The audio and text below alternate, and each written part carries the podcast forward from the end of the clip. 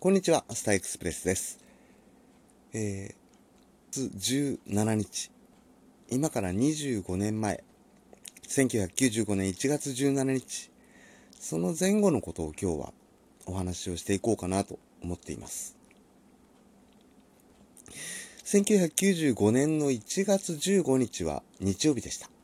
当時、1999年までは、えー、成人の日が1月15日にありました。で、1月16日、振り替え休日、お休みでした。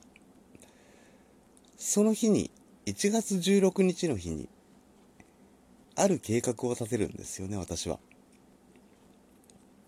青春18切符が1枚だけ残っている。なので、青春18切符を使って、どこかの方向に行こう。当時、広島県に住んでいたので、友達とじゃんけんをして、自分が勝ったら西の方向へ、友達が勝ったら東の方向に行くと。友達はちょっとびっくりしてましたが、別に大したことはないよ。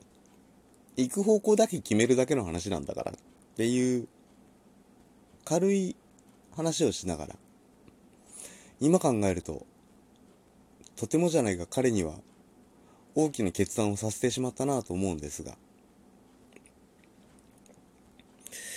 えー、その後の自分のね、動きなんかも考えて、いろいろ、うん、友達に、とてもとても迷惑をかけそうなことをいっぱいしそうになるんですが、まあなんとかこうやって今日お話ができているということで、その友達は、そこまでの大きな大きな荷を背負わずに済んだのかなと今自分で振り返ってびっくりしますけどね。そして僕は負けます。はい。そして、東の方向に行くことになりました。朝5時、広島を立って、えー、いろんなことがあって、お昼前には、えー、神戸駅かな？のあたりに着きました。そこから神戸の街の中をうろうろと歩く歩くんですが、とんでもない都会だなぁと思いながら、上に高速道路が2段になって走ってる。そして、街の中にはたくさんの方々がいる。まあ、いろんなところに行きました。えー、当時、すごく気になっていたラジオ局だったり、後で考えると、そのラジオ局で日曜日だったのに対応してくださった方がいたんですよね。ステッカーをいただいたんです。その方は結局どうされたのかな私は調べる術がないので、どうなったかは私はわからないんですけどね。どうだったのかなというのをふと思う瞬間はあったりします。そして、え、その年の秋に広島に東急ハンズができるということで、えー、神戸三宮にも東急ハンズがあるんですよね。でそれは生田神社という神社の隣にあるんですが、どんなとこなんだろう？一回行ってみようと思って行きました。そこに。他にも神戸の街の中、本当にうろうろとしました。あ、ここにもそごうがあるんだと思って。そごうの前を通ったりしましたね。はい。で、そんなことがあって、ちょっと、どうしても神戸の街の中を遊ぶには時間が足りないということで、はたと悩むんです、そこで。友達にちょっとだけ嘘をついてもらって、今日ここで一泊しようかな。1月16日の夜です。一泊しようかな。そして、翌日帰ればいいや、と思うんですよね。ただ、うーん、どうしよう。というのが1月17日、私たちの学校では、まあ、いろいろな事情が重なりまして、私たちの学校じゃないですね。学年。私たちの学年全体が丸一日講義がない。つまりお休みだったんです。なので1月17日も本当は丸一日フリーだったんですが、そこで多分どうせ体ボロボロになるだろうからな。休もうかな。どうしようかな。悩むんですよね。一応体を休めるために自分の部屋でそのために丸一日取ってはいたんですがとはいえもうちょっと遊びたい。散々悩みました。ただまあやっぱり帰ろう。と思ってえー、その寮のある広島に帰ってくるんですよね。とはいえ、どう考えても、もう間に合わないと いう時間になってまして。えー、ちょっとだけね、新幹線で帰ったんですけども、その翌日、1月17日になりました。友達に私は叩き起こされます。はい。おーい、起きろーって言うんで。で、まだ眠い目をこすりながら、もうちょっと寝てたいのに、と思って、ふっといつもの点呼をする、点呼があるんですよね。その寮では。点呼がある場所に行くと、みんなざわざわしてるんです。その日に限って。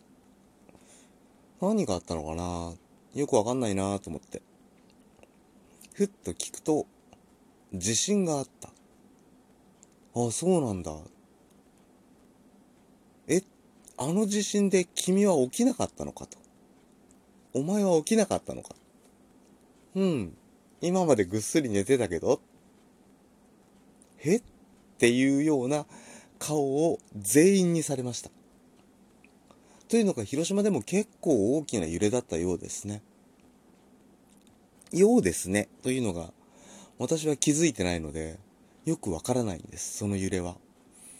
実を言うと、あの揺れは、私は体験してない、とも言えるんです。その揺れというのが、あの、後に阪神淡路大震災と言われる地震の揺れでした。よくわからないままに部屋に帰って、部屋じゃないですね。寮の中に一個だけテレビがあって、いつもは、先輩方が大体チャンネル権を握ってるので、どうぞと思って、私は当時からあんまりテレビは見てなかったんですが、えー、先輩方が出かけていった後、もう8時台ですよね。ふっ、テレビを見た瞬間に、血の気が引きました。当時三宮にあった自分が歩いていた場所の近くにあったビル例えばさっき言った生田神社だったり高速道路だったりというのがことごとく壊れてました。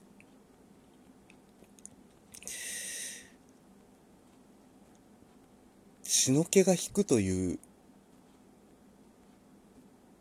感覚というんでしょうか。自分の手だ、足だっていうところが、みるみる冷たくなっていく感覚がわかるんですよね。あんなに怖い感覚を持ったのは、あの一度きりですね。できればもう味わいたくないと本当に思いますけども。えー、あの時もし一泊してたらと思うと、とてもいろんな人たちに迷惑をかけてたんだろうなと。で、自分ももしかしたら生きてるのかどうかもよくわからない。まあ、ひょんなことでという言い方をしますが、生かされてる命なんだなというのもちょっと思ったりします。変な言い方にはなっちゃいますけどねはい。まあその後、やはりどうしても地震というものには敏感にはなります。とはいえ、この性格なので、えー、比較的のんびりした性格なので、寝てる時にね、地震って揺れが来たりすると、やっぱり気づかなかったりするんですけどね。本当に案外生まれ持った性格って変わらないもんですよね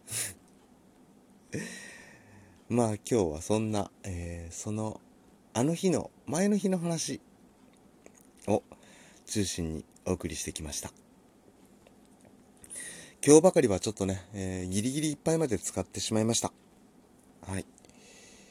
まあその後にも、えー、募金をしたり当時ね献血をしたりとかいろんな自分のできることをやっていた記憶はあるんですが、そのことはまたいつかということにしましょうか。